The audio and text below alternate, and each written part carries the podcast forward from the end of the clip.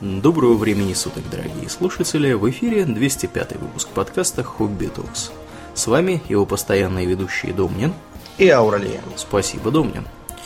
Итак, от тем стимпанковых и вымышленных мы переходим к темам более реальным, но требующим не меньшего воображения зачастую. О чем мы, Домнин, поговорим сегодня? Мы поговорим о настольных играх. Да, да.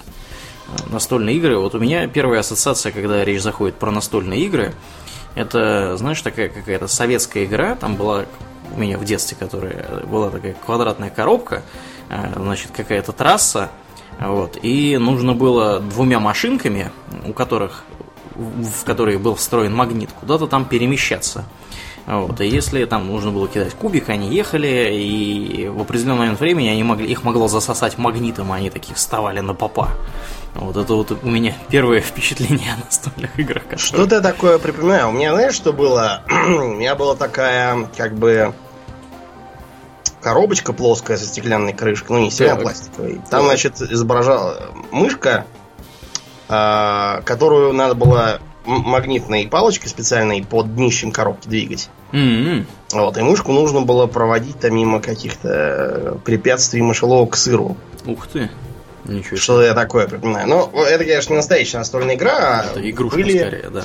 Да, игрушка. А вот были всякие настольно-печатные игры, которые распространялись, например, в детских журналах. А, да, да, да, да. Всякие веселых картинках и мурзилках. Мурзилки, да. да. Но угу. это в основном были вариации э, знаешь, такой древний, по-моему, уже лет 300 э, игре под названием Гусек.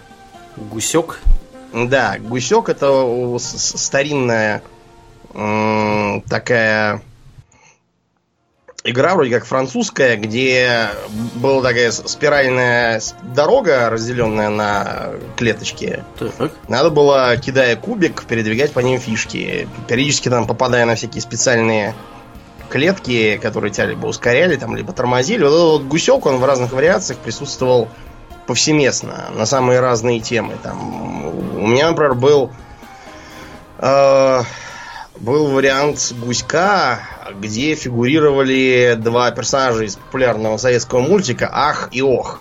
Угу. Оптимист и меланхолик какой-то. Вот там надо было, кидая кубики, перемещать фишки. Ну и вот в такое, я думаю, все играли в разной мере. Это достаточно простые вещи. А вот у тебя была более сложная игра, которая прямо требовала тактического мышления ты ее из какого-то тоже, откуда ты ее переписал, потому что, по-моему, у тебя было э, то ли самодельное игровое поле, то ли еще что-то там ты делал сам как-то что-то откуда вырезал. Так. Э, там было про космос, нужно было по полю из, э, вы будете смеяться, из гексов, то есть ага. из шестиугольников, э, надо было перемещать космические корабли. Да, они причем вот. были такие э, вырезанные из бумаги, тоже такие да. склеенные, вот, э, треугольничком таким, пирамидкой маленькой. Их нужно было двигать там туда-сюда. Да, И эта игра... С, с одной стороны была Звездная Федерация, за которую ты играл. Да. А с другой была какая-то Крула, ага. зелененькая, за которую играл я. Да? О-о. Да, и там помимо обычных кораблей были еще три каких-то ядерных ракеты, которые надо было подводить к вражеским кораблям и взрывать. Они давали в определенном радиусе полное уничтожение всего. О, точно было такое. Да, эта игра была, я тебе скажу откуда. А, была куплена, был куплен, опять же, такой, знаешь, то ли журнал, то ли книжка угу. журнального вида про всякую космическую тематику. У меня в детстве увлечения были разнообразные, вот, но они в основном сводились либо к космосу и его освоению и всякому такому, вот, либо к динозаврам. Ну, понимаете, потому что это Советский Союз, там, про космос, да, да, все, да. все топили за космос. Топили ругаться. за космос, вот, да. Ну и, соответственно, протопили за космос. Я думаю, что где-то в начале 90-х как раз протопили за космос такую красивую, хорошую книжку. Там было рассказано, значит, что там, как устроена Солнечная система, что такое звезды, созвездия. Ну, в общем, была такая да, научно, да, научно-популярная детская такая кни- книженция. И в ней были как раз вот в середине, в самой, был, было вот это игровое поле встроено, то есть можно было разжать вот эти вот скрепки, которые ее держали, вынуть это игровое поле, обратно, значит, скрепки зажать, чтобы книга не развалилась, и потом вырезать все, опять же, и играть. Да, это был такой прям ноу-хау советского пошиба. Вот. И действительно, потом эта игра куда-то запропала, и я до сих пор вот не знаю, где, где все это теперь есть у меня. Хотя я в свое время, да, очень этим интересовался. Да, да, да. Оказывается, мы с тобой в нее играли тоже. Да, да. Mm-hmm. Ты, ты все время побеждал, потому что я не, не мог понять, как, как правильно играть. Mm-hmm. Вот. И я все время тебя проигрывал, потому что ты контролировал больше планет, и по технологическому уровню твои корабли были лучше. Mm-hmm технологический уровень, там была такая шкала, когда ты такой спичкой привязанной к, к, к веревочке какой-то. Такая была самодельная. Ну, в общем, вы поняли. Да, У нас да, это как, все как обычно, да, да. Все как обычно было. Из детства. И, тем не менее, вот в где-то начале середине 90-х начались голоса все более громкие, что настольным играм все уже скоро конец. Кранты. Да, потому что почему? Ну, компьютерные игры появились. Да, потому что вот сейчас они все там повытеснят, потому что там мега графика. Господи, какая была графика в начале 90-х, да. заметно. Вы представляете? Но тогда это считалось за просто прогресс. И... Да я как сейчас помню, помню XCOM, помнишь, какая да, была классная да. графика? А вот сейчас его запускаешь на чем угодно, и кажется, что это как Майнкрафт какой-то. Да. Вот, в лучшем случае. Короче говоря, э, ничего из этого не вышло, как вы видите, и настольные игры до сих пор живее всех живых. Да, не собираются помирать. Мы попробуем разъяснить, почему это все было. Но давайте начнем с э, Азов. То есть Сначала. С, да. Сначала. А сколько вообще лет настольным играм? Э, немало, несколько Трудно тысяч сказать, лет. да. да, это да уж как минимум. минимум. Угу. Потому что самые ранние раскопки это вот где-то 5000 лет назад. То есть трехтысячный год до нашей эры, они уже показывают, что в захоронениях э, клали, помимо всяких кружек там и прочего, прочей домашней утвари, клали и игровые всякие предметы. Угу. Это, кстати, распространено было по всей планете. Я, например, читал как-то раз э, статью с разбором раскопок какого-то викингского захоронения. Угу. Там была картинка, где показано было, где там чего лежало, и помимо, например, там кружек для меда, санок, на которых ездить, там был в том числе и набор для игры в нарды. Mm-hmm. Вот. Так что э, и игрушки клали всем, так сказать, для, для развлечения дальше. Но ну, в принципе поначалу... это, это понятно, да, потому что как бы у бородатых большая часть времени э, темно и холодно, развлекаться как-то надо. Даунтайм, вот, так сказать. Да, не, не все же там водку пить или там, я не знаю, мед пить и э, с девахами развлекаться. Нужно как-то еще, еще что-то делать. Что, чтобы пить мед по старой технологии, нужно было за лет 15 его заложить так называемый ставленный мед. Так что, как вы понимаете, такое не очень располагает пьянству. Ну вот, и вообще поначалу это даже часто было не столько игрой, сколько чем-то средним между, э, не знаю, игрой и мистицизмом. Поскольку корни большинства настольных игр, они такие немножко гадательно-мистические. Угу. Вот возьмем, например, бросание э, жребия, да? Поскольку мы говорим бросить жребий, обычно мы сейчас, когда жребий бросаем, мы либо монетку кидаем, либо если нас больше двух, мы берем э, какие-нибудь спички там, да, и... Кто-нибудь тянет спички. Да, кто-нибудь тянет спички, у кого, у кого спичка с, с отломанной головкой, тот, тот, значит, пойдет за пивом. Пока остальные лежат и жалуются на похмелье. А, или как-то так. Ну вот в старые времена жребий сильно бросали. То есть предполагалось, э, что, например, будут бросаться какие-нибудь э, палочки, и у кого там палочка упадет не той стороной, или там, допустим, ножичек там не воткнется какой-нибудь, тот, значит, э, и пойдет, не знаю, в, жертву богам или как-то так. Угу. Ну, разумеется, зачастую все было попроще, то есть кидались кости, и из этого делался вывод о там, благоприятности э, для какого-нибудь мероприятия, типа торгового или военного похода. Сколько там выпало белыми сторонами палочек, а сколько черными. Все это подсчитывалось гадателем, и на этом основании делался вывод. Так вот появились первые игральные кости. Почему мы вообще их называем костями? Они же квадратные. Ну, понятно почему, потому что первые кости, вообще говоря, делались в том числе из костей. А, да, и обычно из бабок, так называемых. Бабки такие кости в э, ногах у лошадей и прочих копытных. Угу. Между прочим, игра в бабки была популярна вплоть до начала 20 века в России среди крестьян. Вот. И можно почитать литературу того же Чехова, например, постоянно упоминается, что крестьянские дети играют в бабки, или, например, в одном из его рассказов, когда с арестованного крестьянина спрашивают, для чего он гайки отвинчивает с рельсов. Вот. Он говорит, чтобы сделать грузило, ему говорят, как грузило? Он говорит, так грузило. А для чего еще? Не в бабки же играть. Так вот, играть в бабки это вот один из вариантов игры с этими самыми косточками. Они более или менее подходят, потому что они имеют форму корявенького такого параллелепипеда. И если нарисовать там или насверлить... Дырок. Да, дырок там или угу. да, каких-нибудь точек, то получится, в общем, практически современная кость. Потом научились делать из э, разных материалов, там, из подходящего камня, из обожженной глины, из э, более крупных костей вырезали э, привычный нам кубический вариант, на котором, опять же, наносили либо краской, либо вырезали, там, гравировали как-нибудь. Угу. Я вот сейчас как раз, костей как раз вот сейчас смотрю на такие вот кубики э, древнеримские, э, шестигранные. Не все из них шестигранные, но на всех из них э, вырезаны вот эти вот э, кружки, причем вырезаны они так интересно. Там такой кружок, в нем, значит, э, углубленицы, еще кружок вырезан. То есть, по сути, оно представляет собой таких три окружности, вписанных друг в друга. Вот. Сейчас от этого осталось э, на игральных костях изображение единички. Иногда там вместо единички булзай, так называемый. Угу. То есть э, мишенька такая. Вот как раз выглядящая, как ты описал сейчас. Да, да, да, да, да. Вот. Ну, у древнеримских костей у них, э, вот я вижу здесь, помимо шестигранных, есть еще такие, у которых каждый, каждая вершина, она срезана, и там тоже нарисован один кружочек.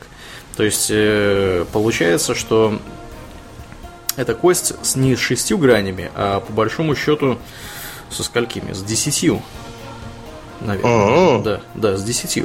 То есть, я так понимаю, что это некий такой прообраз или аналог э, более сложных костей, которые сейчас, например, в ролевых играх используются. Эти 20-гранные и всякие такие кубики. Я тут, кстати, обзавелся недавно такими кубиками. У меня теперь есть 20-гранные кубики, самые настоящие. Вот. Символы, символами плейнсволкеров. Mm-hmm потом как-нибудь скину фотку в наш инстаграмчик, который мы завели не так давно. Да, ну мы об этом сообщим еще отдельно в конце, в организационной части. Но да, так что Костя с нами, кости, да, Костя с нами давно, да, и подводил да, итог костям. Вот, помимо костей, э, из, э, из кости и прочих материалов стали делать разные другие фигурки, которые при помощи бросков костей перемещали по делениям. Таким образом появились идет прообразы современных игр типа Гуська и прочих. Угу. А, в Египте была популярна такая своеобразная игра, как Синет.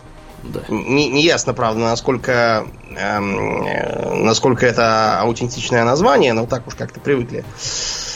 Для них Синет э, играл роль такую философско-гадательную. То есть считалось, что те, кому везет в Синете, могут сделать вывод о том, что к ним благоприятно расположена судьба и действовать смелее в жизни. Вот. Те, кто наоборот проигрывал, те решали, что сейчас им как раз минус на удачу на этой неделе и ничего делать не надо. А, да, выглядит, образом. Да, выглядит э, коробочка для вот этого самого Сенета, она как вот, знаете, были в детстве у нас, у советских детей, деревянные пеналы которые uh-huh. открывалась крышечка сверху деревянная, вот, туда можно было сложить ручки, карандаши, и вот э, у Сената примерно все то же самое, только э, там не крышечка открывается сверху, а, а в такую бо- длинную коробочку выезжает. Да, выезжает ящичек такой, и туда складываются фигурки. Очень вот. удобно, кстати. Угу, угу. Ну вот, постепенно из таких игр развелись, например, современные нарды. Доска все увеличивалась и увеличивалась, и вот так появился трик-трак, нарды и так далее. С Сенатом еще интересно, что э, мы достоверно не знаем, как вообще в него правильно нужно играть. Вот. Но предприимчивых э, товарищей из Соединенных Штатов это не остановило, и кто-то там. Они даже... просто сами доработали правила. Да, да, да, выпустил игру вот, с какими-то правилами, которые более или менее разумные показались им. Так что при желании можно даже сейчас поиграть в Сенет, которому порядка трех с половиной тысяч лет угу. возрасту.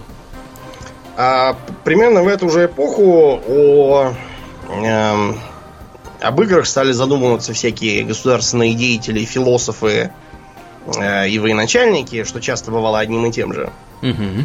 В, в древние времена, и начали появляться настольные игры, вдохновленные войной. Э, как мы знаем, в старые времена построение и удержание строя, а также грамотные маневры, чтобы этот строй не разломать, были очень важны. Так что стали появляться одна за другой игры, сводившиеся к расстановке э, разнообразных фишек и фигурок на доске, э, разделение их на две или более команд и попытку как-то переманеврировать там или перебить противника. Угу.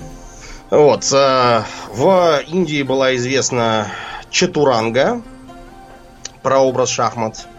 Причем, э, что интересно, поначалу вот все эти игры, они были ближе скорее не к современным шахматам, а к э, современным всяким варгеймам с миниатюрками там или с гексами. То есть в них градус абстракции был ниже.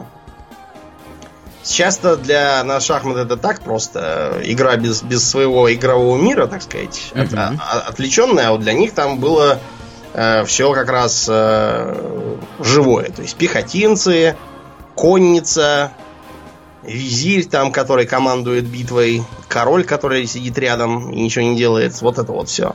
Что сейчас кажется, если подумать, немножко нелогично. Почему королева ходит и всех избивает, а король сидит и как бы только да, предпринимает вялые попытки к бегству. Прикол в том, что королева, которая сидит и всех избивает, она же ферзь, а, вообще говоря, это новодел. И это появилось э, как изобретение европейцев уже в значительно более поздние времена.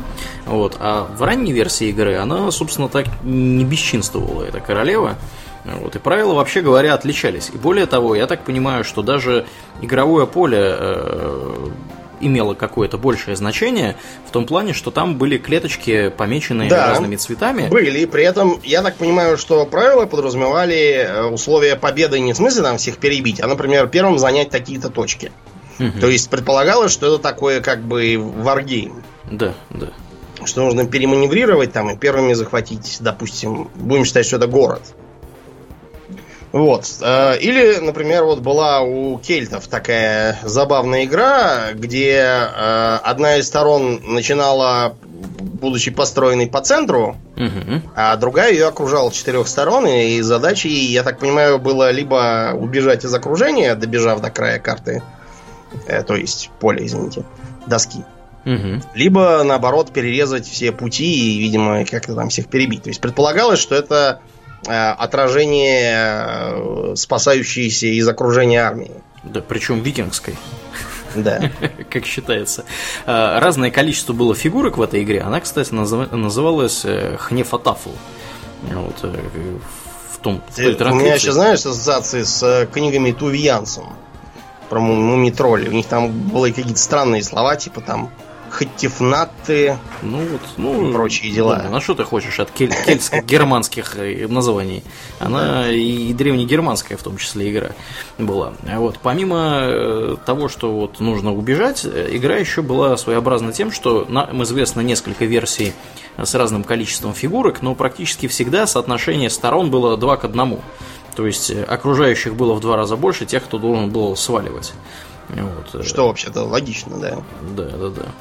Вот. Ну и, соответственно, игра эта была популярна везде, где путешествовали викинги, то есть в Исландии, в Британии, в Ирландии, вот, э, там, в, в, в кусках Финляндии и всякое такое. Вот, и э, как-то вот, вот так вот. Иногда uh-huh. считают, что она оказала, эта игра оказала влияние на, собственно, Чатурангу, ну, это, я думаю, Но она скорее оказала влияние на формирование шахмат, шахмат в Европе. Да, уже из Чатуранга. Да, да, да. Потому что Чатуранга в Азии, она в совершенно другие вылилась вещи. Например, вот в, э, в арабских странах, в Персии, как называется, шатранж. Там в связи с отсутствием звука Ч. Угу, угу. Вот, там другое немножко на ее основе сделано, такое тоже менее абстрактное. Да. Ну, а ну, потом, собственно, в Европе появились шахматы. Да, такие современные, а, уже абстрактные. А вот в Азии э, первоначально нишу игры полководцев занимала какая-то любо. Угу. Я не очень понял, как в нее играть, потому что она достаточно старая, потому что ее вытеснила игра в Го. Да. Ну, с а. любо с этой прикол еще и в том, что, как ты верно сказал, она настолько старая, что мы достоверно не знаем правил этой игры. Мы даже не то, что достоянно не знаем правил, мы не уверены, что мы знаем э, весь инвентарь игровой. Да, потому который... что могло там сгнить там и да. пропасть, потеряться. Да. Известен один единственный набор. Э, он был найден в 1973 году э, вот, из лакированного дерева вот, и всякого такого, в котором вроде бы как все есть что должно быть. Вот. Но, опять же, это не до конца очевидно и понятно. В общем, там нужно двигать фигурки, вылавливать рыбу из пруда, вот каким-то образом жетоны. В общем, я так понимаю, что там нужно всю рыбу переловить. Вот. Ну, как бы достоверно, опять же, ничего не, не понятно. понятно да. Игра это своеобразно своим таким довольно хитрым игровым полем.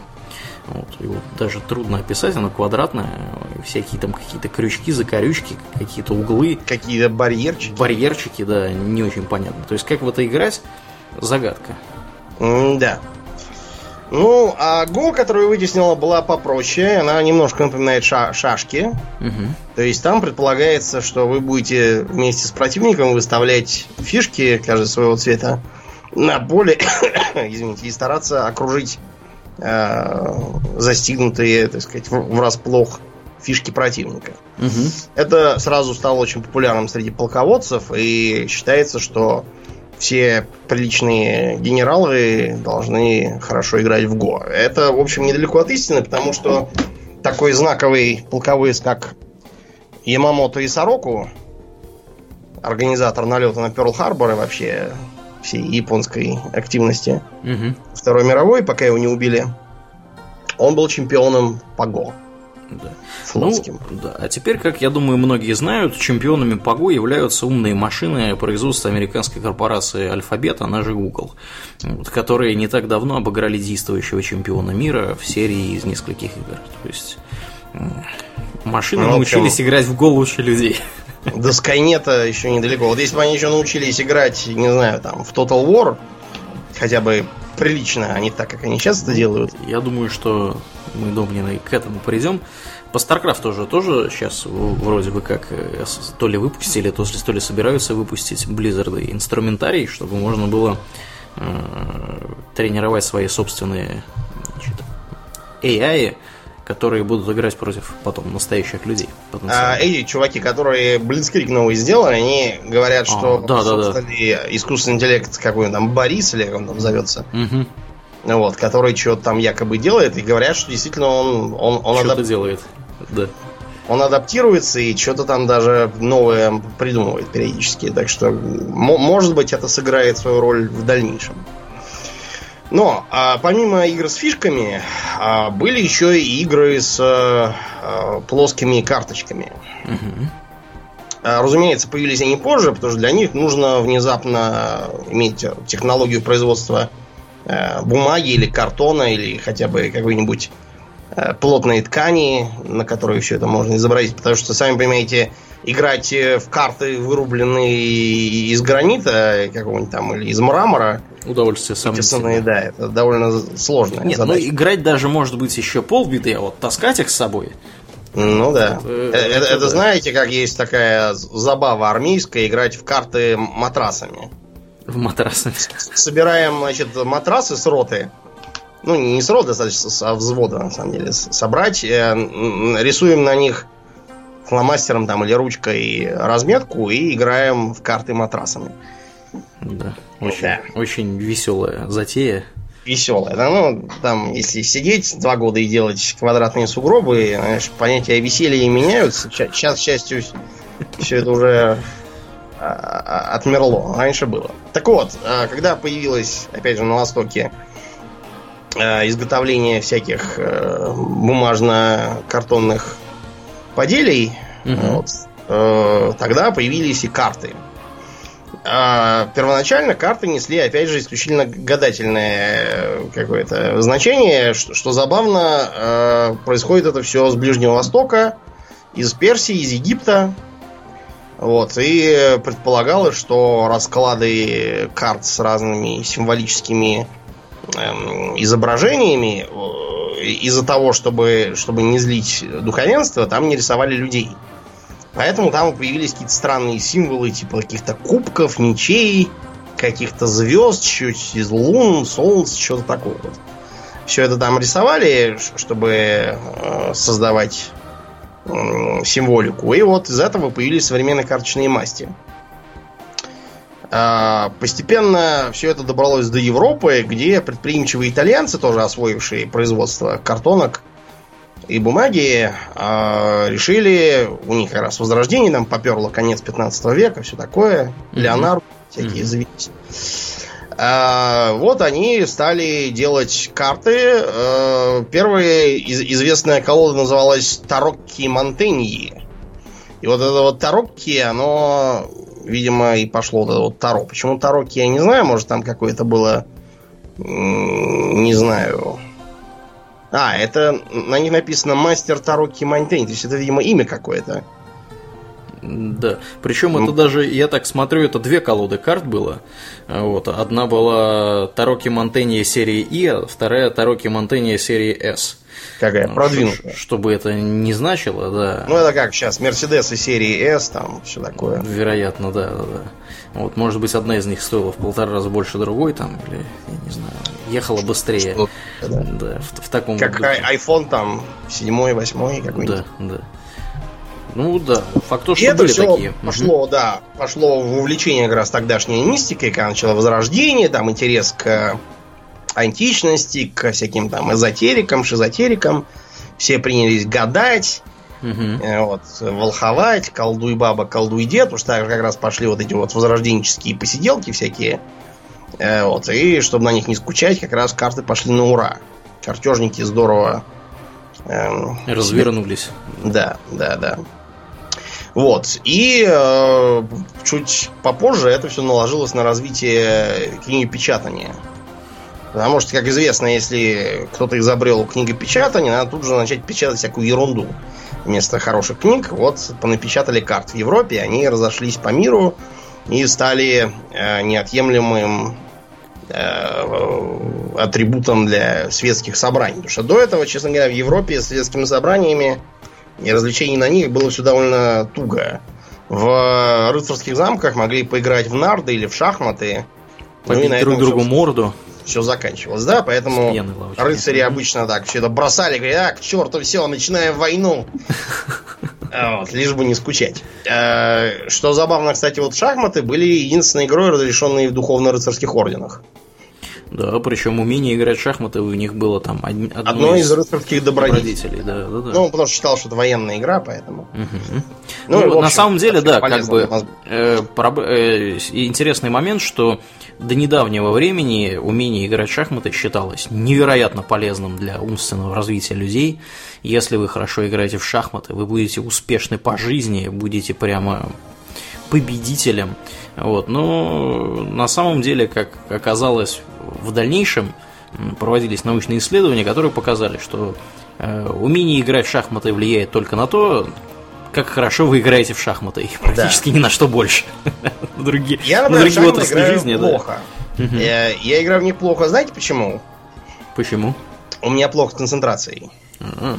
Я с трудом э, могу держать сосредоточенность на вот этих вот фигурках. Я постоянно забываю, что есть у меня дыра, там у меня чего-то подбираются, так что я из-за этого постоянно зеваю фигуры. Угу. Так что в шахматы я играю очень плохо, но, э, например, в карты я играю гораздо лучше. Э, из-за того, что там меньший объем информации одновременной, и я лучше все это рассчитываю. Ну и, само собой, в стратегии я тоже играю лучше, потому что там можно поставить на паузу, там все подумать, просмотреть, вот это вот. Да, всё. ну и не будем забывать, что все-таки карты отличаются от шахмата тем, что шахматы это игра с полностью открытой информацией.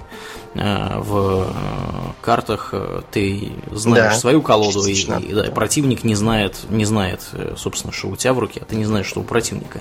То есть туда немножко, немножко по-другому все устроено. Да. Да, ну, в общем, э, поэтому, если вы плохо играете в шахматы, не огорчайтесь. Это не вы дурак, это просто, ну, так, так устроена голова. Да, ну все, и все сильны своим. Да, и кроме того, э, если вы хорошо играете в шахматы, не факт, что вы преуспеваете по жизни в других э, делах. Да, это если бы вы деньги там выигрывали в шахматы, тогда да, это можно. С другой стороны, он Гарри Каспаров. Хорошо играет в шахматы и по жизни тоже преуспевает. Вот. Ездит везде, пишет, как у нас тут все плохо. Конечно. Хорошо живет. Да. Видите, как полезно в шахматы играть. Компьютеру проиграл, опять же, не так давно. Причем Да, шахматы научились э, компьютеры обыгрывать людей гораздо раньше. Ну, как гораздо раньше. На несколько лет раньше, чем в тоже Го. Вот. Ну, потому что в Гота можно играть, в принципе, до посинения э, при желании. Там больше, больше вариантов разных. Да. Там же ты ставишь по одной, и как это все пойдет, другой вопрос. А в шахматах это все уже заранее расставлено. Да, ну вот, кстати, я слышал интервью с э, мужиком, который, собственно, был вот этот вот э, чемпион мира по Го. Он говорит, что все не так плохо, потому что э, из тех ходов, которые машина делает, когда она играет в Го, на самом деле можно подчеркнуть полезную информацию в том плане, что можно э, использовать подходы, которые раньше вообще в принципе не использовались. То есть люди станут лучше играть в принципе в Го. Вот, Мгм. благодаря вот тому, как машины, да, то есть это получается такой синтез, э, по сути, э, человеческого знания на основании того, как машины научились в Го играть. Да. Мгм. Ну вот, а, карты пере- первоначально раскладывались в пасьянцы, то, что и сейчас процветает у всяких там Мгм. секретарш, которым делать нечего на работе. Вот они как раз сидят и раскладывают всякие косынки там или что они еще делают. А выросло это все как раз из гаданий, потому что как там сложится пасьянс или не сложится, оно как раз должно было что-то такое определить. Потом появились и, собственно, карточные игры, всякие там преферансы, покеры и прочие пикеты. И в карты к 18 веку стали просто повально играть все дворяне. Если в веке там в 16-17 карты были характерны скорее для разного наемного сброда Мгм. и прочих сомнительных персонажей, то вот в э, там, 18-19 веке там уже играли такие э, знаковые люди. Вот я, Пушкин, например, очень много играл в карты. Мгм.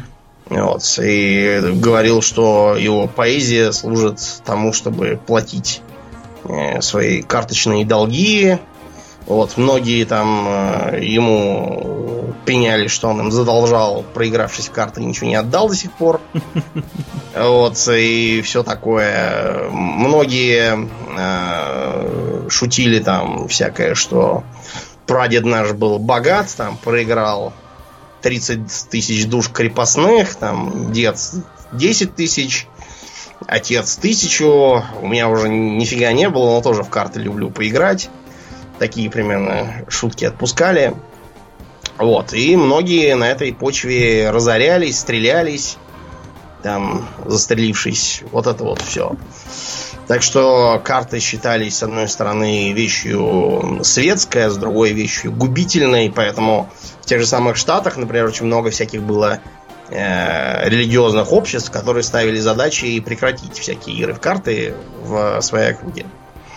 И пр- проталкивали через местные парламенты такие законы.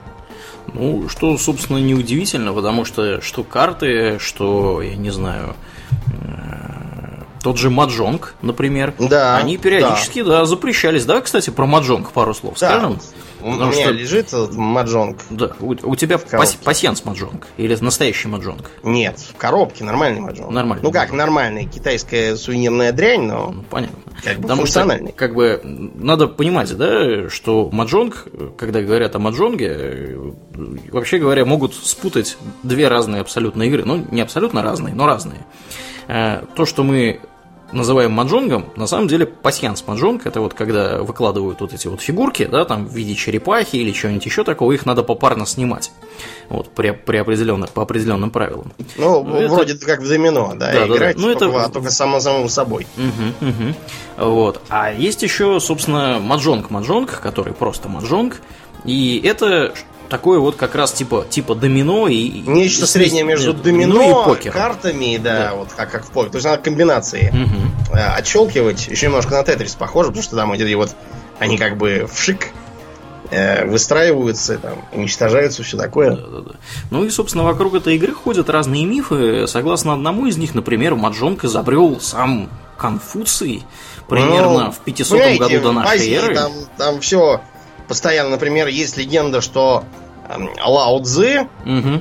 был в Индии, и как бы именно он отец Будды. А, ну, конечно, конечно. Вы, да, лучше при буддистах не упоминайте эту легенду, а то морду могут набить. Это даосская, да, легенда. Ну, в общем, вы понимаете, там все, все, что было хорошее, все изобретено Конфуцием, Лао Цзы. да, или Сунь Цзы, или еще там кем-нибудь. Это дело, дело причем даже не только в том, что те, кто это утверждал, это верили. Просто это был, наверное, единственный способ надежно придать авторитета чему-нибудь. Потому что, скажем, все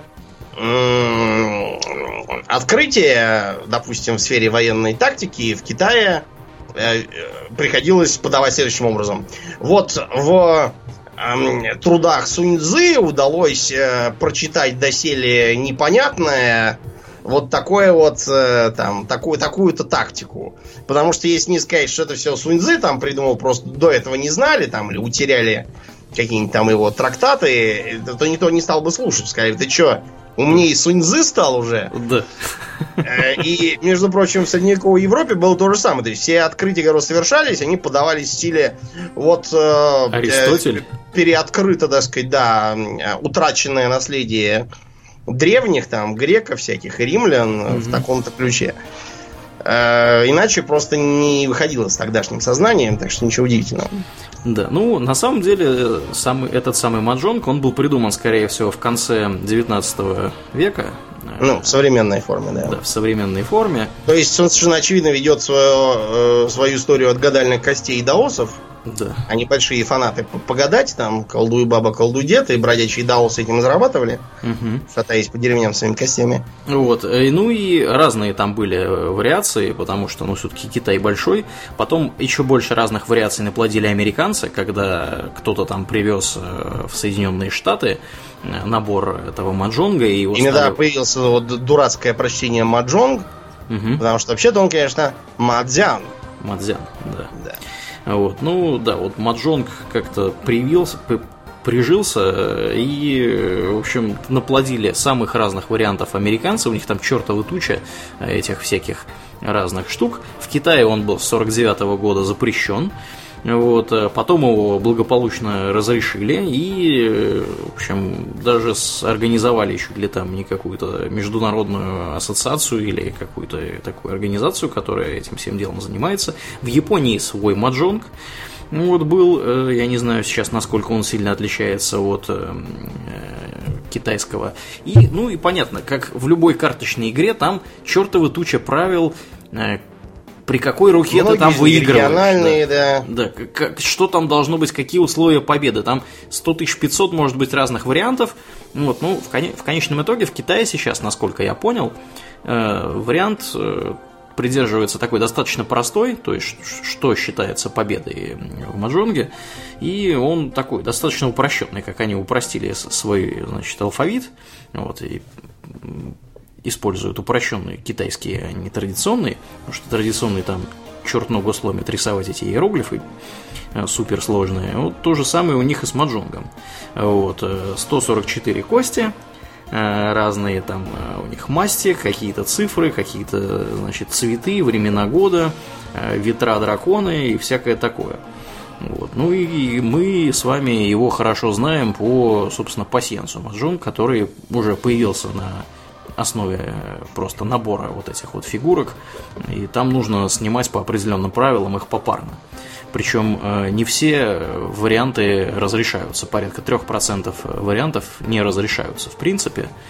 Вот. Но компьютерные программы обычно, которые, вот, например, в тот же Windows входят, они генерируют таким образом, что есть хотя бы одно решение, потому что они генерируют его, собственно, попарно, кладя вот эти вот э, фишки. Также многие варианты и правила выкинуты из спортивного маджонга, просто потому что, напоминаем, спортивность определяется не тем, что нужно обрядиться в форму и прилагать усилия. Угу. А тем, чтобы была А. Устойчивость результатов, Б. Зависимость от игрока, а не от инвентаря. Вот. И В. Была определенная градация участников. То есть, если в тот же самый бридж можно играть очень-очень, так сказать, по-разному. То есть, если вы играете хорошо, это не значит, что вы можете сыграть с э, там, участником турниров. Он вас, скорее всего, побьет. А вот в преферанс, например, оказалось, что после определенного уровня дальше уже как бы бессмысленно совершенствоваться, потому что э, у маломальски серьезных игроков э, совершенно одно и то же получается, и большинство задач кончаются ничем. Поэтому преферанс в спорт не выбился, а бридж выбился. Ну ладно, мы добрались уже до 19 века, да. когда... Э, ну, вообще это началось еще раньше. У нас был такой император Петр III, угу. который вместо того, чтобы увлекаться чем там положено по возрасту современным, да, современным, я имею в виду, подросткам, вот, то есть баб там хватает за разные места. Он вместо этого интересовался игрой в солдатики. Вот, расставлял оловянных солдатиков угу. на полу спальни. Вот, все там их э, строил, проводил плац парады, пока его жена Анна София, кто она там была, Анхель Цербская, дурацкое длинное имя у нее было, скучала, скучала, да и пошла по всяким там графьям Орловым будущим и тому подобным. Короче говоря, кончилось для него все печально, но сама игра в солдатики вовсе не такая дурость. Потому что она была сделана специально для того, чтобы обучать э, начинающих монархов тактике и стратегии. Показывать, как там должны строиться линейные войска, где там ставить кавалерию, как чего, чем отличается каре от колонны, вот это вот все. То есть у них довольно утилитарное было предназначение, и вылилось оно в 19 веке в так называемый крикшпиль. То есть буквально военная игра это по-немецки. Разумеется, из э, всех э, многочисленных э, в начале 19 века германских государств этот крикшпиль был разработан в каком? В Пруссии? Да, потому что Пруссию называли... Это такая армия, у которой еще есть страна. Да, да, да. Вот, поэтому там, да, были большие любители повоевать по-разному. И вот этот вот Кригшпиль, там какой-то фон Рассевиц создал, чтобы учиться воевать. Для нас с вами это интересно потому, что в Кригшпиле появилась такая идея, как туман войны. У-у-у. Да, представьте себе, это не в Warcraft е появилось, а еще в 19 веке, в эпоху Наполеона, между прочим, было придумано. То есть появилась э, такая вот игра с э, закрытой информацией. А, Ее стали даже продавать там в разные штабы. Вот. И, что интересно, карта, которая была разработана первой, это был, была франко-бельгийская граница. То есть, ну, понятно, да, для Пруссии. С кем воевать. Да. А, выглядела она, конечно, монументально. То есть, это был такой здоровый стол. Вот, 2 на 2 метра почти. Вот, и на нем было довольно богато украшенное игровое поле. То есть там были всякие холмы, какие-то там поселки. То есть все это было сделано в близкой к натуральной величине. Вот в это вот поиграть тогда любили. Николай Первый наш, он же был настоящий военный, то есть понятно, что всем э, отечественным императорам присваивалось воинское звание какое-то, но если, скажем, тому же Александру Второму звание присвоили так, просто потому что должен, то вот Николай Первый, он был действительно военный инженер по образованию. Mm-hmm. Вот, и очень хороший был военный инженер. Правда, все-таки стратегического взгляда ему не хватало. Для этого не инженеры, видимо, нужны. Ну вот, он любил поиграть в это самое дело, так что э, Крикшпиль вошел в моду, особенно учитывая то, что Пруссия после реформы стала там всех драть, сперва Австрию, потом Францию. И все такие, ага, наигрались они и стали всех побеждать, так что игра стала популярной.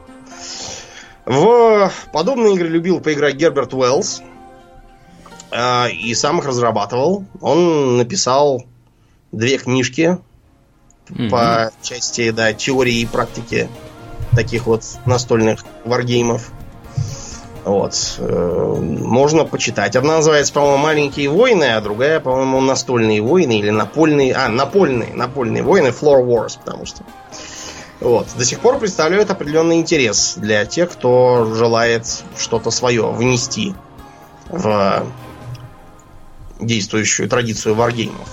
Вообще, вот мы заговорили о варгеймах, а у них есть две, так сказать, совершенно разные школы. В одной можно ярким представителем назвать Battletech, а в другой Warhammer. Фэнтези, 40 тысяч, неважно. А как выглядит поле для игры в Warhammer, Аулен? Выглядит оно как э, здоровенный стол, на котором да. есть какие-нибудь там, я не знаю, деревья, скалы, какие-нибудь э, руины ну, городов. Предположим, что, что и нет у нас скалы руин, но не сделали мы, а поиграть да. хотим. Да. Мы решили сделать маленькую там битву взвод на взвод, допустим. Да, да. Тогда никак.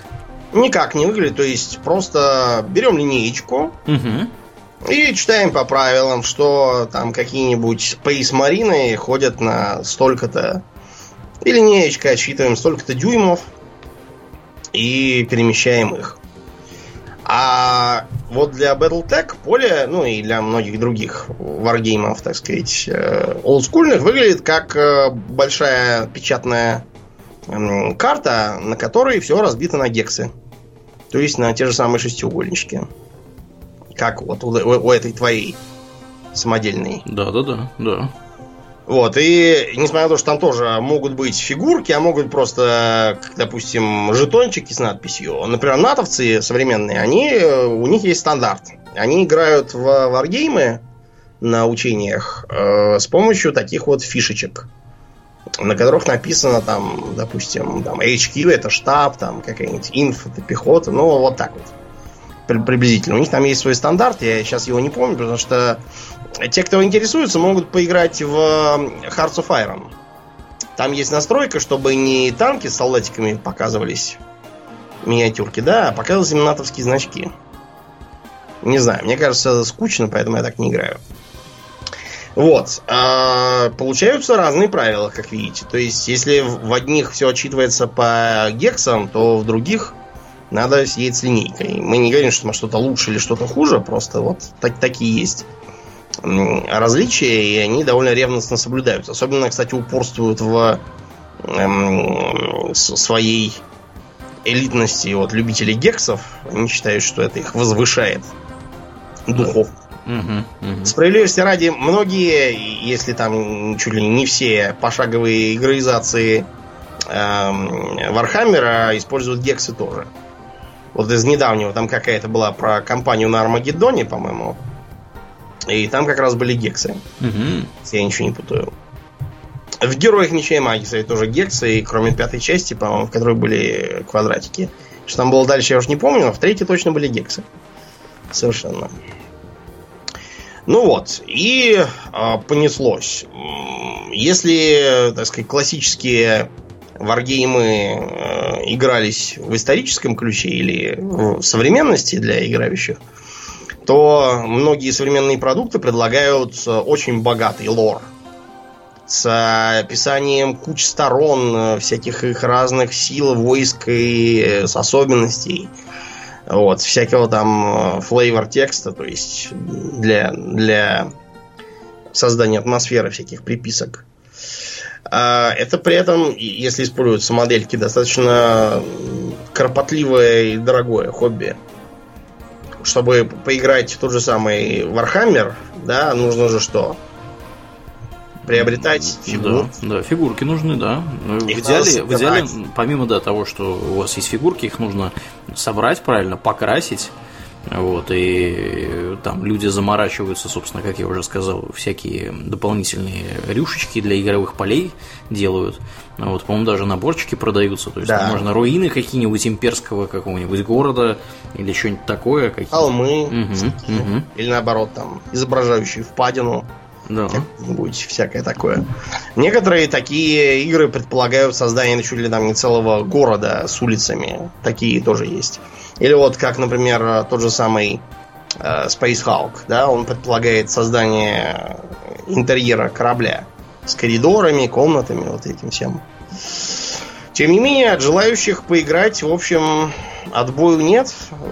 Компании, которые все это процветают, хотя у них бывают, конечно, свои проблемы. Тот же самый Battletech э, в 2000 эм, году попала в лапы какой-то конторы WizKids. WizKids? Да. Короче, эти WizKids решили, что что-то что все какое-то тут слишком сложное по хардкору. Вот. И сейчас мы сделаем, во-первых, чтобы были модельки такие э, подвижные, с какими-то крутилками. И правила были, чтобы тоже попроще. Вот. И упор был на то, чтобы разные там войска взаимодействовали друг с другом. Чтобы это все объяснить в сюжетном смысле, они промотали время на сто лет вперед, по-моему. Вот. И э, там как какие-то появились совершенно новые мехи с какими-то бензопилами. С, короче говоря, это все было названо Dark Age. И э, фанаты хардкорщики назвали Dark Age дурка. А вот, что как бы намекает на то, как она им понравилась. В общем, поэтому была кампания против этой Dark Age. Она так и не взлетела, так что WizKids привлекли какую-то стороннюю контору, которые все более-менее исправили и вернули обратное. Взад все вернули, да. Ну, не все, но многое. В общем, там мы как-нибудь, когда в теме разберемся, запишем про Battletech отдельно. Про Battletech игра же должна скоро выйти, и она да. у меня даже на Кикстартере прикуплена была. Да? Да. Отлично. Вот, я, правда, не знаю, как я буду играть в нее. ну, вроде как там была обещана версия для Мака, так что посмотрим. Вот, ну да, я жду с нетерпением. У них там даже бета сейчас доступна, но, по-моему, мой уровень э, не позволял не ее, да, да, да, пока что заполучить в цепкие лапки. Так что подождем, поглядим, что из этого Подождем, получится. А помимо вот этого вот всего с войной и походами появилась и ролевая, э, ролевое движение и я думаю, мы не сильно погрешим против истины, если помянем покойника Гэри Гайгекса. Он, оказывается, Гайгекса, не Гигекс никакой. Так вот, покой, покойника Гэри Гайгекса, он от рака помер э, не так давно, э, в 2008, по-моему. Как э, основателя современных настольных ролевок. Потому что, э, несмотря на то, что начинал он как раз вот этих вот э, варгеймов, он стал замечать, что как-то народу приедается одно и то же, и вот он решил внести что-нибудь такое свое. Поскольку так раз поперло фэнтези, 60-е, 70-е годы, да, как раз «Властелин колец», там Конан опять попер, и все такое.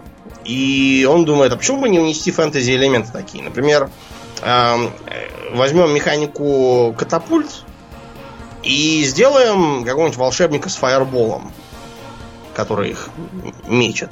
Угу. Вот, э, чуть-чуть там немножко подкрутим параметр, чтобы он отличался, и все, получается волшебник. Несмотря на то, что сейчас это кажется ерундой, абсолютно, но тогда почему-то это, видимо, на, на волне моды к фэнтези, оно э, как-то взлетело, и даже получилось, что Гайг собственную компанию основал первую которая выпустила книжку правил. Называлась она Chainmail, которая как раз пред предлагала правила для таких фэнтезийных средневековых боев. Дальше он познакомился с вторым, так сказать, отцом ролевок Дэйвом Арнизоном. Угу. Вот, Арнизон э, был первым, кто э, придумал идею ролевого модуля то есть у него там, как, когда он в 71 году это оформил, выглядело следующим образом. Вот есть замок, Вот. И вам нужно, отыгрывая какого-то лазутчика, в этот замок пробраться там, и открыть ворота. Там разные были опасности, всякие способы, пути. И тогда это тоже произвело эффект взорвавшейся бомбы, и все говорили, ой, как, как все реалистично, как интересно, давайте еще. Да, называлось это все Блэкмор, по-моему. Да, да, Блэкмор. Вот, и они совместно стали трудиться, кое-что позаимствовали там из э, разных э, популярных так, книжек, из Роберта Говарда и Пола Андерсона. Кроме того, систему магии поперли у Джека Венса. Потому что это вот, вот, вот у него идея того, что ты, когда заклинание э, подготавливаешь, ты их сколько, так сказать, запомнил, столько можешь применить. После применения надо заранее заново их запоминать. Mm-hmm. Вот. Э, поэтому в D&D такая вот система и пошла, так называется магия Венса. А, серьезное влияние оказал, разумеется, и Толкин а, со своей идеей партии. Партии, как вы, я думаю, догадываетесь, в основном срисовываются с Братства Кольца. Угу. Потому что там все есть. Там есть, э, так сказать, волшебник, вот, есть э, следопыт, есть воин, есть эльф с луком, есть гном с топором. В общем, полный набор. Угу. Типичный. Современные. А, вот так они дошли до идеи драконов и подземелья, которые сперва пытались впарить э, издательство Валон Хилл, которое специализировалось на фэнтези. Но они сказали, но это что-то все как-то умно. Все слишком... Это не взлетит. Тогда они организовали свою студию под названием Technical Studies Rules сокращенно ТСР. И вот это вот ТСР в следующие 20 лет определяло, что происходит с D&D. А продажи пошли шквальные, и они стали развивать э, все дальше, вширь и вглубь. Сейчас э, трудно, в общем, признать в этих архаичных правилах то, во что мы привыкли с вами играть. То есть, э, например, там не было никакого разделения на расы и классы. То есть mm-hmm. можно было играть, допустим, следопытом, а можно было эльфом. Э, то есть, как бы каждый эльф, он, он, он фехтует немножко, он хорошо стреляет из лука и немножко колдует. Вот. И, а, а если вы играете за полурослика, то он будет обязательно взломщик с коротким мечом, вот, и умеет прятаться хорошо, вот.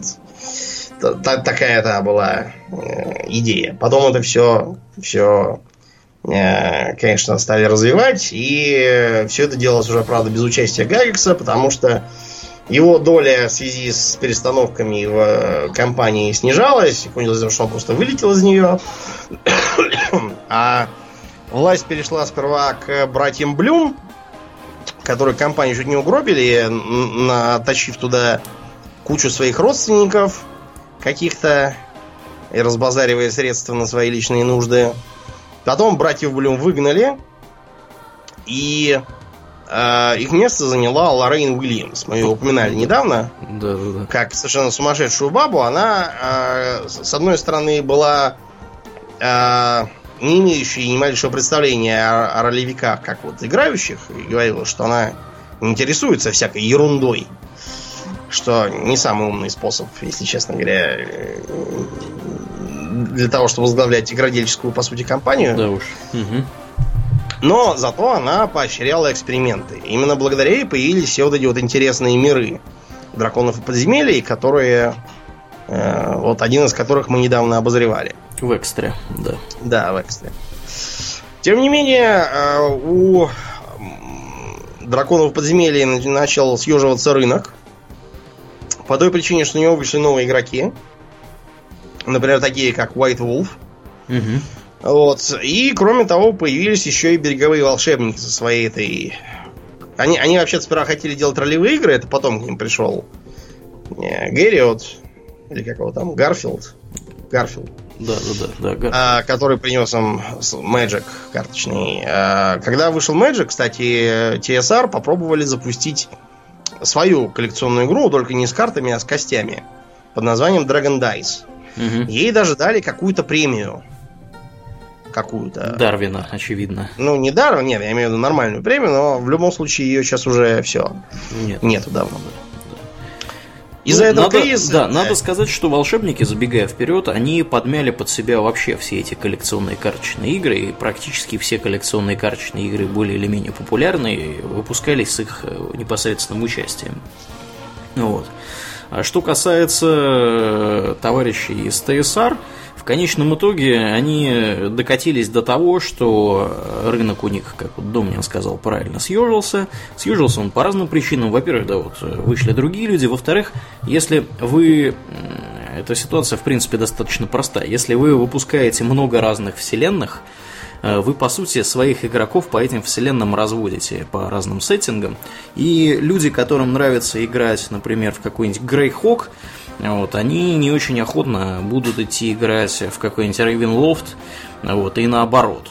Всем нравится свое, партию собрать тяжелее, э, и в конечном итоге, я так думаю, что это было одним из причин, одной из причин того, что продажи у них пошли вниз, несмотря на то, что продуктов было много, продаваться они стали достаточно плохо, и они в конечном итоге, товарищи эти, были вынуждены продаться кому-то сами и продались, собственно, береговым волшебникам. Да. И первым делом те закрывали кучу, кучу сеттингов и оставили только самые, так сказать, популярные. Ну, первым делом они выгнали Уильямса и ее да. похлебателей, а потом да. уже, да, все позакрывали. Оставив mm только то, что, безусловно, работало, то есть тот же самый Forgotten Realms. Да, да. Да, вот. И э, дальше драконы шагнули на э, компьютеры в крупных проектах типа Baldur's Gate, угу. когда впервые появилась вот эта вот идея ролевой игры от BioWare. Да. Да. Ну, на мой взгляд, на мой взгляд, лучшей ролевой игрой от BioWare был все-таки Neverwinter Nights из вот этих вот Фаготтана Римус и всякого такого. Да, мне очень хорошо запомнился, во-первых, uh, Hordes of the Underdark. Угу. Да, а если безотносительно, так сказать, D&D, то первый Dragon Age, вот он был он да, был хорош. Я не играл, поэтому ничего не могу сказать. А кроме того, э, было еще одно важное движение в смысле игровой механики, это создание системы D20. Угу. Я думаю, многие помнят э, дилогию Knights of the Old Republic. Она была основана именно на системе D20. То есть я когда играл, думаю, что-то как-то подозрительно похоже на Neverwinter Nights. Да, да, да. Угу. Те же самые механики. А этого как раз D20 есть. То есть а, э, как бы такая унифицированная система, которую можно использовать для создания, ну, чуть ли не ничего угодно. То есть D20 а, официально бесплатная. То есть, если мы хотим с тобой сделать ролевую игру, можем ее взять и э, рисовать там что хочешь. Mm-hmm. Ой, хоть про, не знаю, про свой мир, хоть получив лицензию на какой-нибудь другой мир. Делай что хочешь. По крайней мере, так было одно время. Я не знаю, может, в последнее время это отменили, но долгое время было вот, вот так. А, такая вот универсалистика. А что их подтолкнуло на создание такой универсальной системы Аурлиен. А что? Дело в том, что если э, вот эта вот D20, она была основана на D&D классовой, то к тому времени у нее появился конкурент Groups.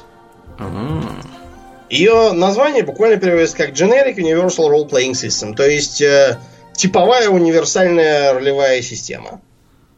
И вот это вот типовая, оно, наверное, вот главное, главный козырь Гурпс. Потому что если мы на основе Гурпс строим игру, то мы можем действовать чисто механически. То есть, сперва задаем мир. Мир определяется несколькими параметрами, из которых, наверное, самый главный это технологический уровень. Если мы хотим с тобой играть, допустим, в средневековье, то а, технологический уровень ставим на тройку. Если хотим про, допустим, э, эпоху там плаща и кинжала э, какого-нибудь там, то на четверку. Если про вестерн, то на пятерку. Если про современность, то на восьмерку. А если про, допустим, 2025 год, эпоху микротехники, как это написано в правилах, сейчас, наверное, нанотехники какой-нибудь. Угу. Нанотехнологии. то ставим девятку на технологический уровень. Это будет определять э, набор доступного нам. То есть, если какая-нибудь медицина, она доступна хоть на нулевом, хоть на, на десятом уровне, да?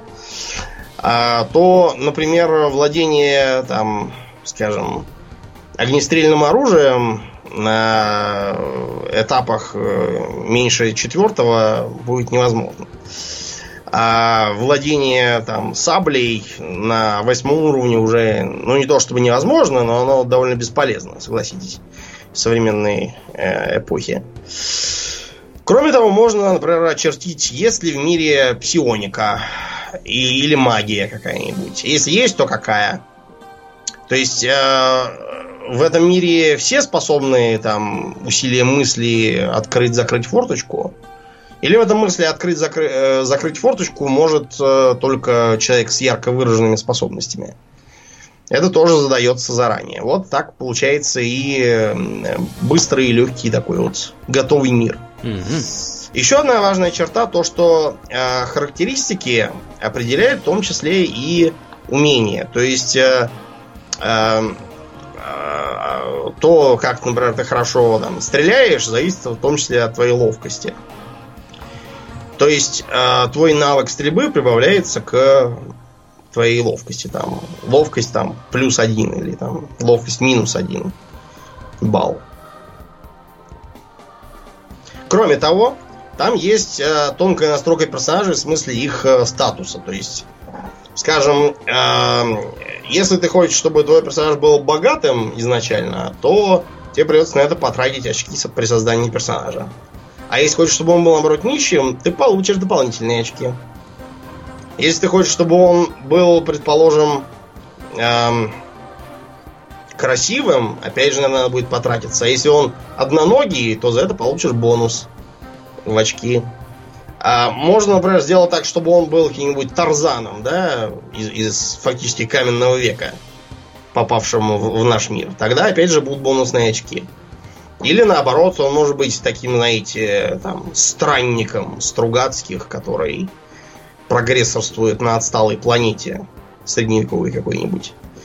Тогда на это придется потратиться. Вот э, так можно его настроить. Разные там э, социальные характеристики типа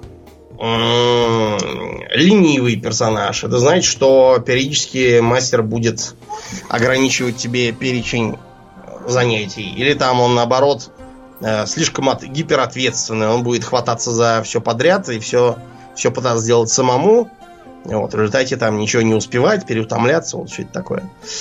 Такая интересная получилась система. Э, у нее есть, э, наверное, два недостатка. Недостаток первый, она плохо подходит для э, героического фэнтези, то есть где там Конан Варвар Э, не знаю, там, получает от змеиного полубога кувалдой по башке, после чего ухмыляется и, э, не знаю, там, пробивает ему двуручным мечом, а тот отлетает на 15 метров, пробивает дыру в стене, вот это вот все, да. К сожалению, Гурбс рассчитан на такой сугубо реалистичный бой, где вас два ткнули ножом, и уже все. Сильно поплохело вам. Вторая проблема то, что в ней скучно играть, если бой в основном дистанционный. По этой причине э, Гурбс хорошо подошел бы, например, в современном мире, если бы мы про какой-нибудь Гонконг бандитский говорили. Угу. Там, то есть, не то чтобы совсем нет огнестрела, но он используется реже, чем где-нибудь в Америке, там, с негритянскими бандами. Китайцы до сих пор из-за редкости и дороговизны огнестрела предпочитают старое доброе кунг-фу. Ну и всякие там тесаки, топоры, кастеты, ножи. И прочее оружие ближнего боя. Из Гурбс растут корни Fallout и его системы Special. Угу. Причем они, по-моему, разрабатывались как раз первый Fallout, начинали с Гурпсом, а потом по каким-то причинам им пришлось э, этот самый спешл свой изобретать. Считается, что образом. создатель Гурпса э, возмутился, что там Канаду оккупировали США у них в сюжете. Mm-hmm. Но неизвестно, сколько это правильно. Факт то, что они сильно взяли сильно модифицированный вариант Гурпса. Special. А еще из Группса растет Vampire. Который Masquerade да. и же с ними. Дело в том, что э, если вот выкинуть всякую сверхъестественную, то видно, что э, тоже зависит от э, общих характеристик умения, вот это вот все. Кстати, еще одна интересная черта, я думаю, очень хорошая у, у гурпсовых систем, то что там многие навыки друг на друга влияют. Что, в общем, логично, поскольку если вы, допустим, хорошо стоите с дробовика, но абсолютно не умеете стрелять из винтовки, но это глупо. Они же не такие уж разные. То есть, понятно, что вы из винтовки будете стрелять хуже, чем из дробовика, но не, не так, чтобы совсем не уметь. Ну да. Это многие ставили в вину, например, ролевой системе из uh, Elder Scrolls. Поэтому ее стали унифицировать, и поэтому разделили просто в итоге на одноручное и двуручное оружие. Что, в общем, правильно. С точки зрения банальной эрудиции, наверное. Угу, угу. Мир тьмы э, интереснее ролевая система тем, что там большой упор на социальные всякие условия. А кроме того, э, там надо отыгрывать, так сказать, свой личный кошмар. То есть, как ты постепенно опускаешься все ниже и ниже в борьбе со зверем. И если изначально ты был, ну, может быть, и не не героем-толстовцем каким-нибудь, то вполне нормальным человеком, теперь уже вампиром, постепенно ты начинаешь как-то спокойнее относиться к убийству, причем даже вполне безобидных людей, просто что приказал князь. Или там к тому, чтобы кровь пить у людей, тебя уже перестает совершенно мучить какая-то совесть за это. И вот так, да, можно деградировать и доиграться. Многие не очень хорошие игроки, они эту особенность игнорируют и пытаются изображать какой-то, знаете, не мир тьмы, а типа комиксов про супергероев. Это неправильно. Вампиры тем как раз и хороши, что там надо нагнетать мрачняк, трагедию и безнадегу Угу. вполне гиенный для всех. Так вот, возвращаясь, так сказать, для того, чтобы завершить э, разговор, возвращаясь к вопросу, почему же они не исчезли? Ведь видеоигры с 90-х годов достигли большого прогресса, которого, наверное, в 90-е годы даже представить было нельзя. И тем не менее, они все еще, все еще здесь, и даже чуть ли не больше их стало. Да, ну это Домнин из серии, что вот когда изобрели персональные компьютеры и интернет, э, публика стала во весь голос кричать некоторые, что телевизоры доживают последний день, и, в общем, никто ими не будет пользоваться. А Как мы все видим, да. Радио доживало последний день, Да, кинотеатры тоже. Это точно. Ну Вот, и даже телеграф, вот, до сих пор можно телеграмму послать. Ну, как бы. Ну, не везде. Да, не везде Там, и. например, Да, уже все. да. Нельзя. Но, тем не менее, да. Ну, вот так же, мне кажется, и с настольными играми такая же картина. Ну, скажем так, э, те, кто разговаривал э, про их устарение, они совершенно не понимали, какую нишу занимают настольные игры. С одной стороны, э, для даже самой хорошей компьютерной ролевки, ну, ограниченные у нее средства. То есть, если ваш вор умеет там оглушать противников и прятаться и обезвреживать ловушки, то это для игры компьютерной вполне нормально. Для как бы игры настольной это будет довольно странный какой-то вор.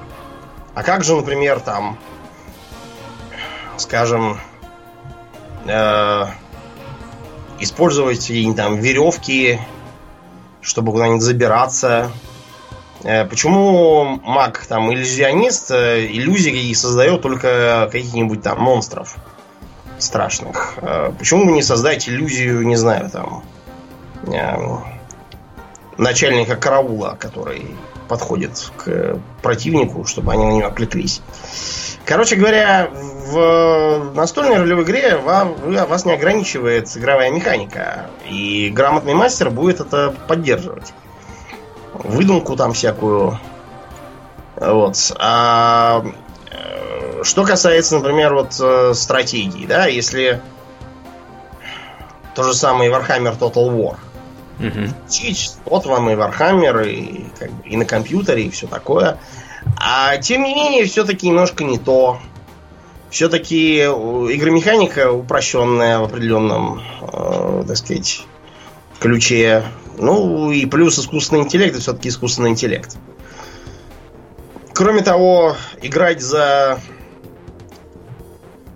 компьютерные фигурки это одно, а играть за собственноручно собранных и раскрашенных человечков это для многих важнее.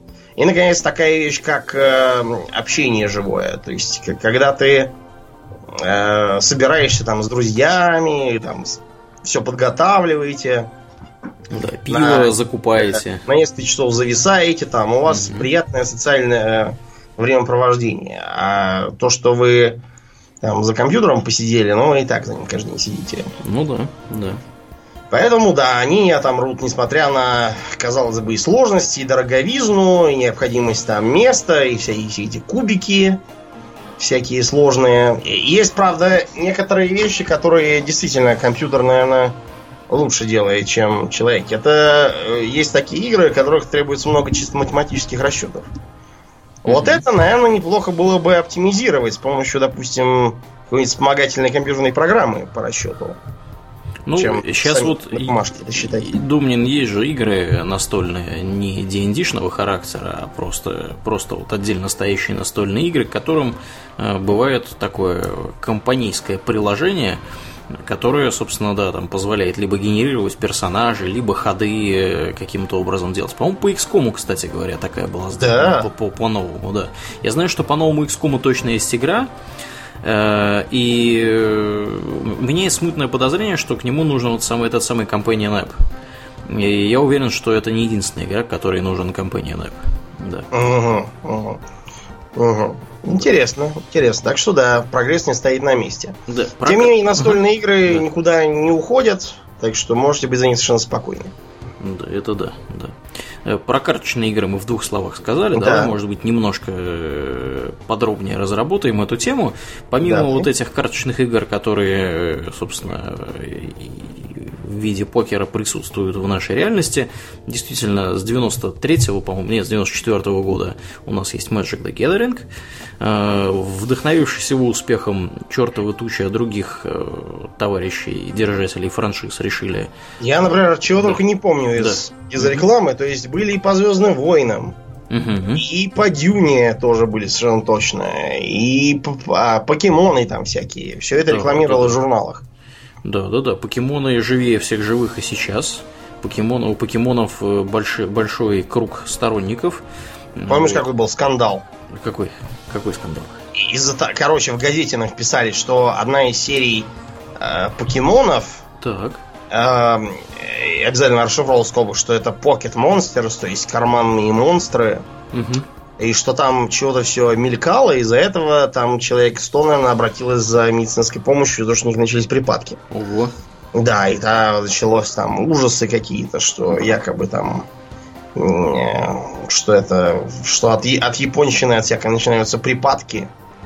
Вот, тогда же поперла волна идиотских бредней про аниме, что ОМГ, это же мультфильмы, а в них э, жестокость там и голые бабы бывают, ужас. Писали и дебильные статьи, что там якобы в мультиках про покемонов надо там Пикачу трахать или еще что-то такое. Короче, полная дичь шла. Вот, но да, это все вымерло, к счастью, заменившись на идиотские рассказы про, про группы смерти, синий кит какой-то там. Угу. Вот, а покемоны, да, живее всех живых. И вот не далее, как пару лет назад, все бегали и ловили покемонов в разных общественных местах. Да, да, я, ну, я даже поучаствовал немножко. Да, да, да, это популярное развлечение, всякие редкие покемоны, публика их до сих пор ловит, и на покемонах Nintendo нехило заработала. На Марио они не смогли заработать, а вот на покемонах заработали. Я вот сейчас вот э, раздобыл э, список разных игр, которые, собственно, делали Wizards of the Coast, Эм, по разным франшизам. У них, например, была такая замечательная игра, которая называлась Джихад. Да. Вот. Но потом, да, И по понятным там? соображениям ее там закрыли. играть за, за Абу Ахмеда Ибн Кибаба альбом Бельбабах. Да, ну она на самом деле про вампиров была, а не про Абу Ахмеда. А почему, а почему да, джихад? Зачем? Vampire The Eternal Struggle называлась. Э, не очень понятно почему. Это, мне кажется, первый сет у них так назывался. А вот, э, Limited Edition у них был. Джихад, я не знаю, почему они это все сделали, но на самом деле э, все это происходило в World of Darkness, э, собственно, да, из Vampire Masquerade. Так что, так что да, вот такая вот у них была, то есть игра, они занимались ее производством. Потом-то, как ты сказал правильно, у них там по всяким были. Ой, чего же у них только не было, как и стартреки какие-то были, и какие-то Spellfire, и по Middle Earth какие-то были игры. В общем, чертовы тучи, и SimCity. Вот, что только не было. карты, о господи. Да, карты, карты были по всему. Но, как показала практика, самый живущий из физических карточных игр все-таки оказался первый, вот этот Magic the Gathering, остальные все благополучно вот, по Warcraft. Да, да, да, по Warcraft были, были же карты одно время, несколько лет их продавали, uh-huh. несколько сетов там успели значит, выпустить. Потом это все благополучно прикрыли и сделали Hearthstone. И вот сейчас Hearthstone в мире компьютерных э, карточных игр. Это примерно то же самое, что Magic the Gathering в мире настоящих карточных игр. Ну вот, а на него он пытается набегать Угу. Э, этот самый ведьмачий Гвинт. Да, Гвинт пытается набегать. Я думаю, что ничего у них не выйдет, вот сказать по правде, потому что поиграл я в этот Гвинт, когда был открытый, открытый был, когда бета-тест. Ну, это все-таки, на мой взгляд, это достаточно, достаточно такая Нишевая. Нишевая, да, игра. Это игра для людей, которые играли в Ведьмака.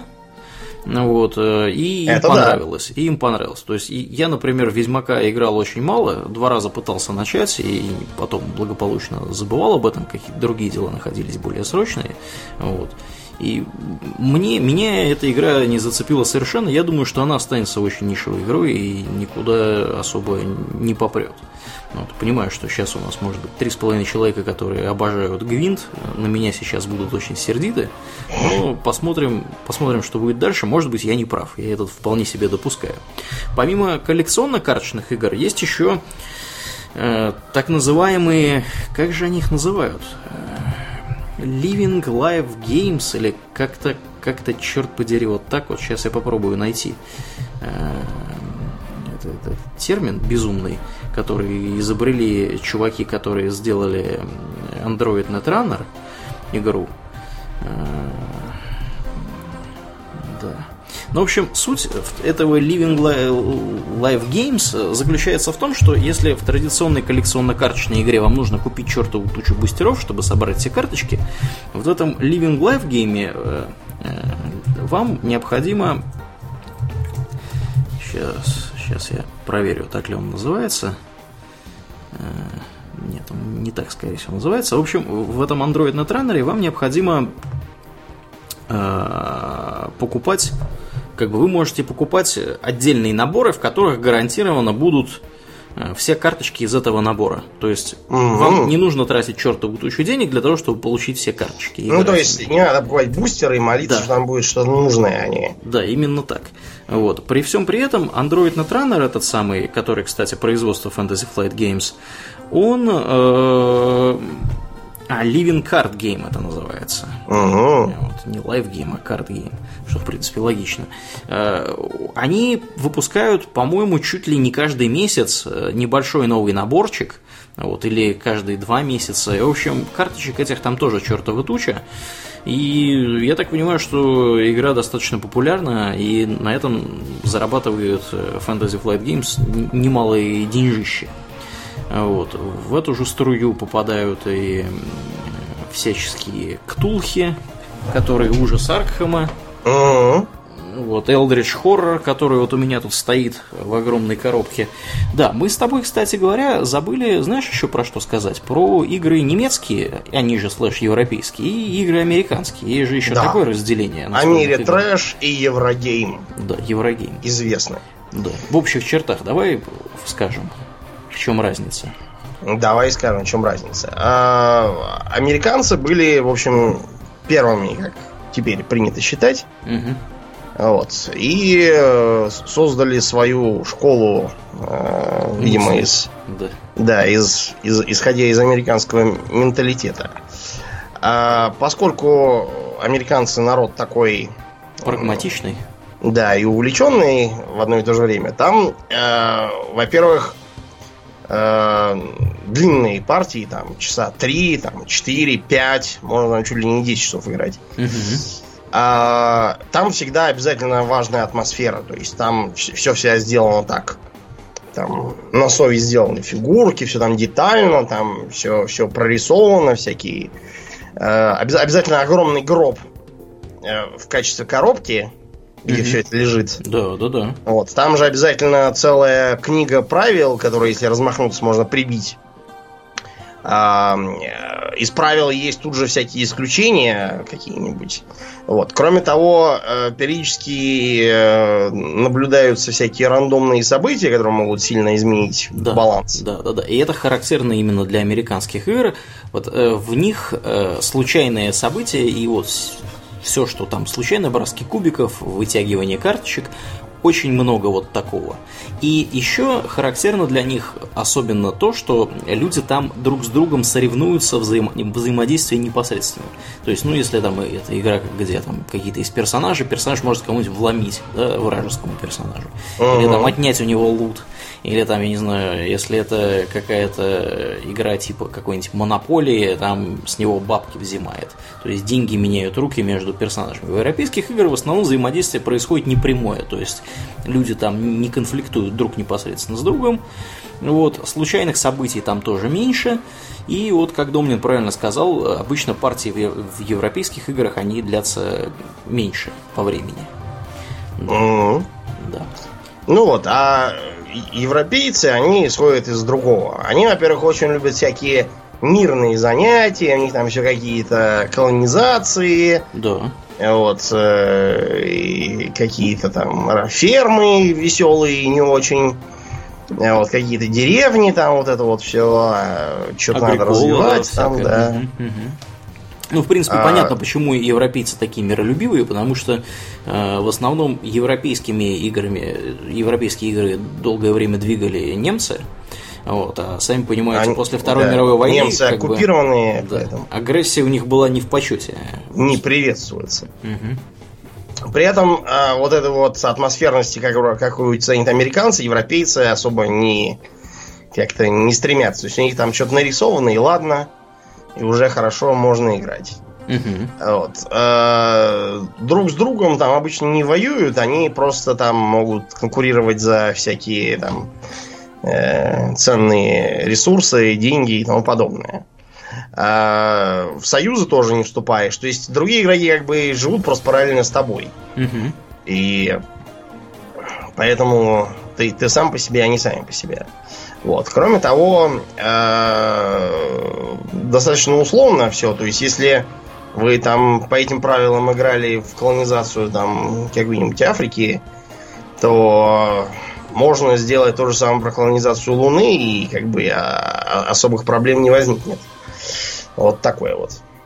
Кроме того, все, все обязательно стараются так сбалансировать, чтобы игра зависела как можно сильнее от действий самого игрока, да. а не от того, что там подвернулось. Да, и при этом у европейцев э, чаще всего все игроки участвуют, вовлечены в игру до самого конца партии. То есть там либо подсчет очков какой-то происходит в конце, либо что-то вот в таком То духе. есть вылететь посередине игры из-за того, что вас там убили, нельзя. Да, да, да. И сидеть потом как дурак, вот, и смотреть, смотреть как играют другие, да.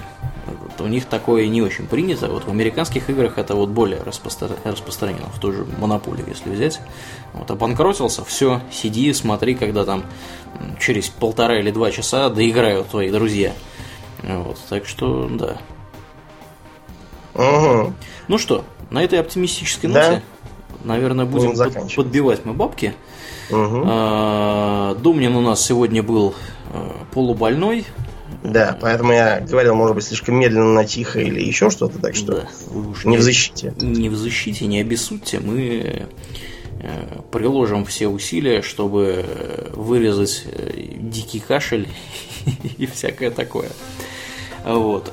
Из организационной части у нас на этой неделе особая благодарность э, улетает нашим подписчикам Дейр Дейвилу, Матвею Чернышевскому и Андрею Пецко, которые подписались на нас на Патреоне и оказали нам посильную помощь. Спасибо вам, ребята.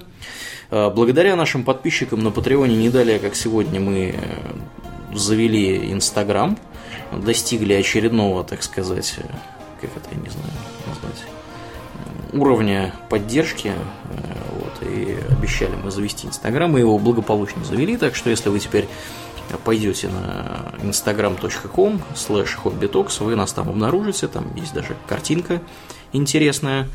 Подписывайтесь, если вы пользуетесь Инстаграмом. Мы там будем выкладывать что-нибудь такое интересненькое, связанное с подкастом, связанное с производством подкаста, э, не очень связанное с подкастом, но такое вот компьютерно-комиксово, книжное, гиковое. гиковое, да, что-нибудь в таком духе. Вот.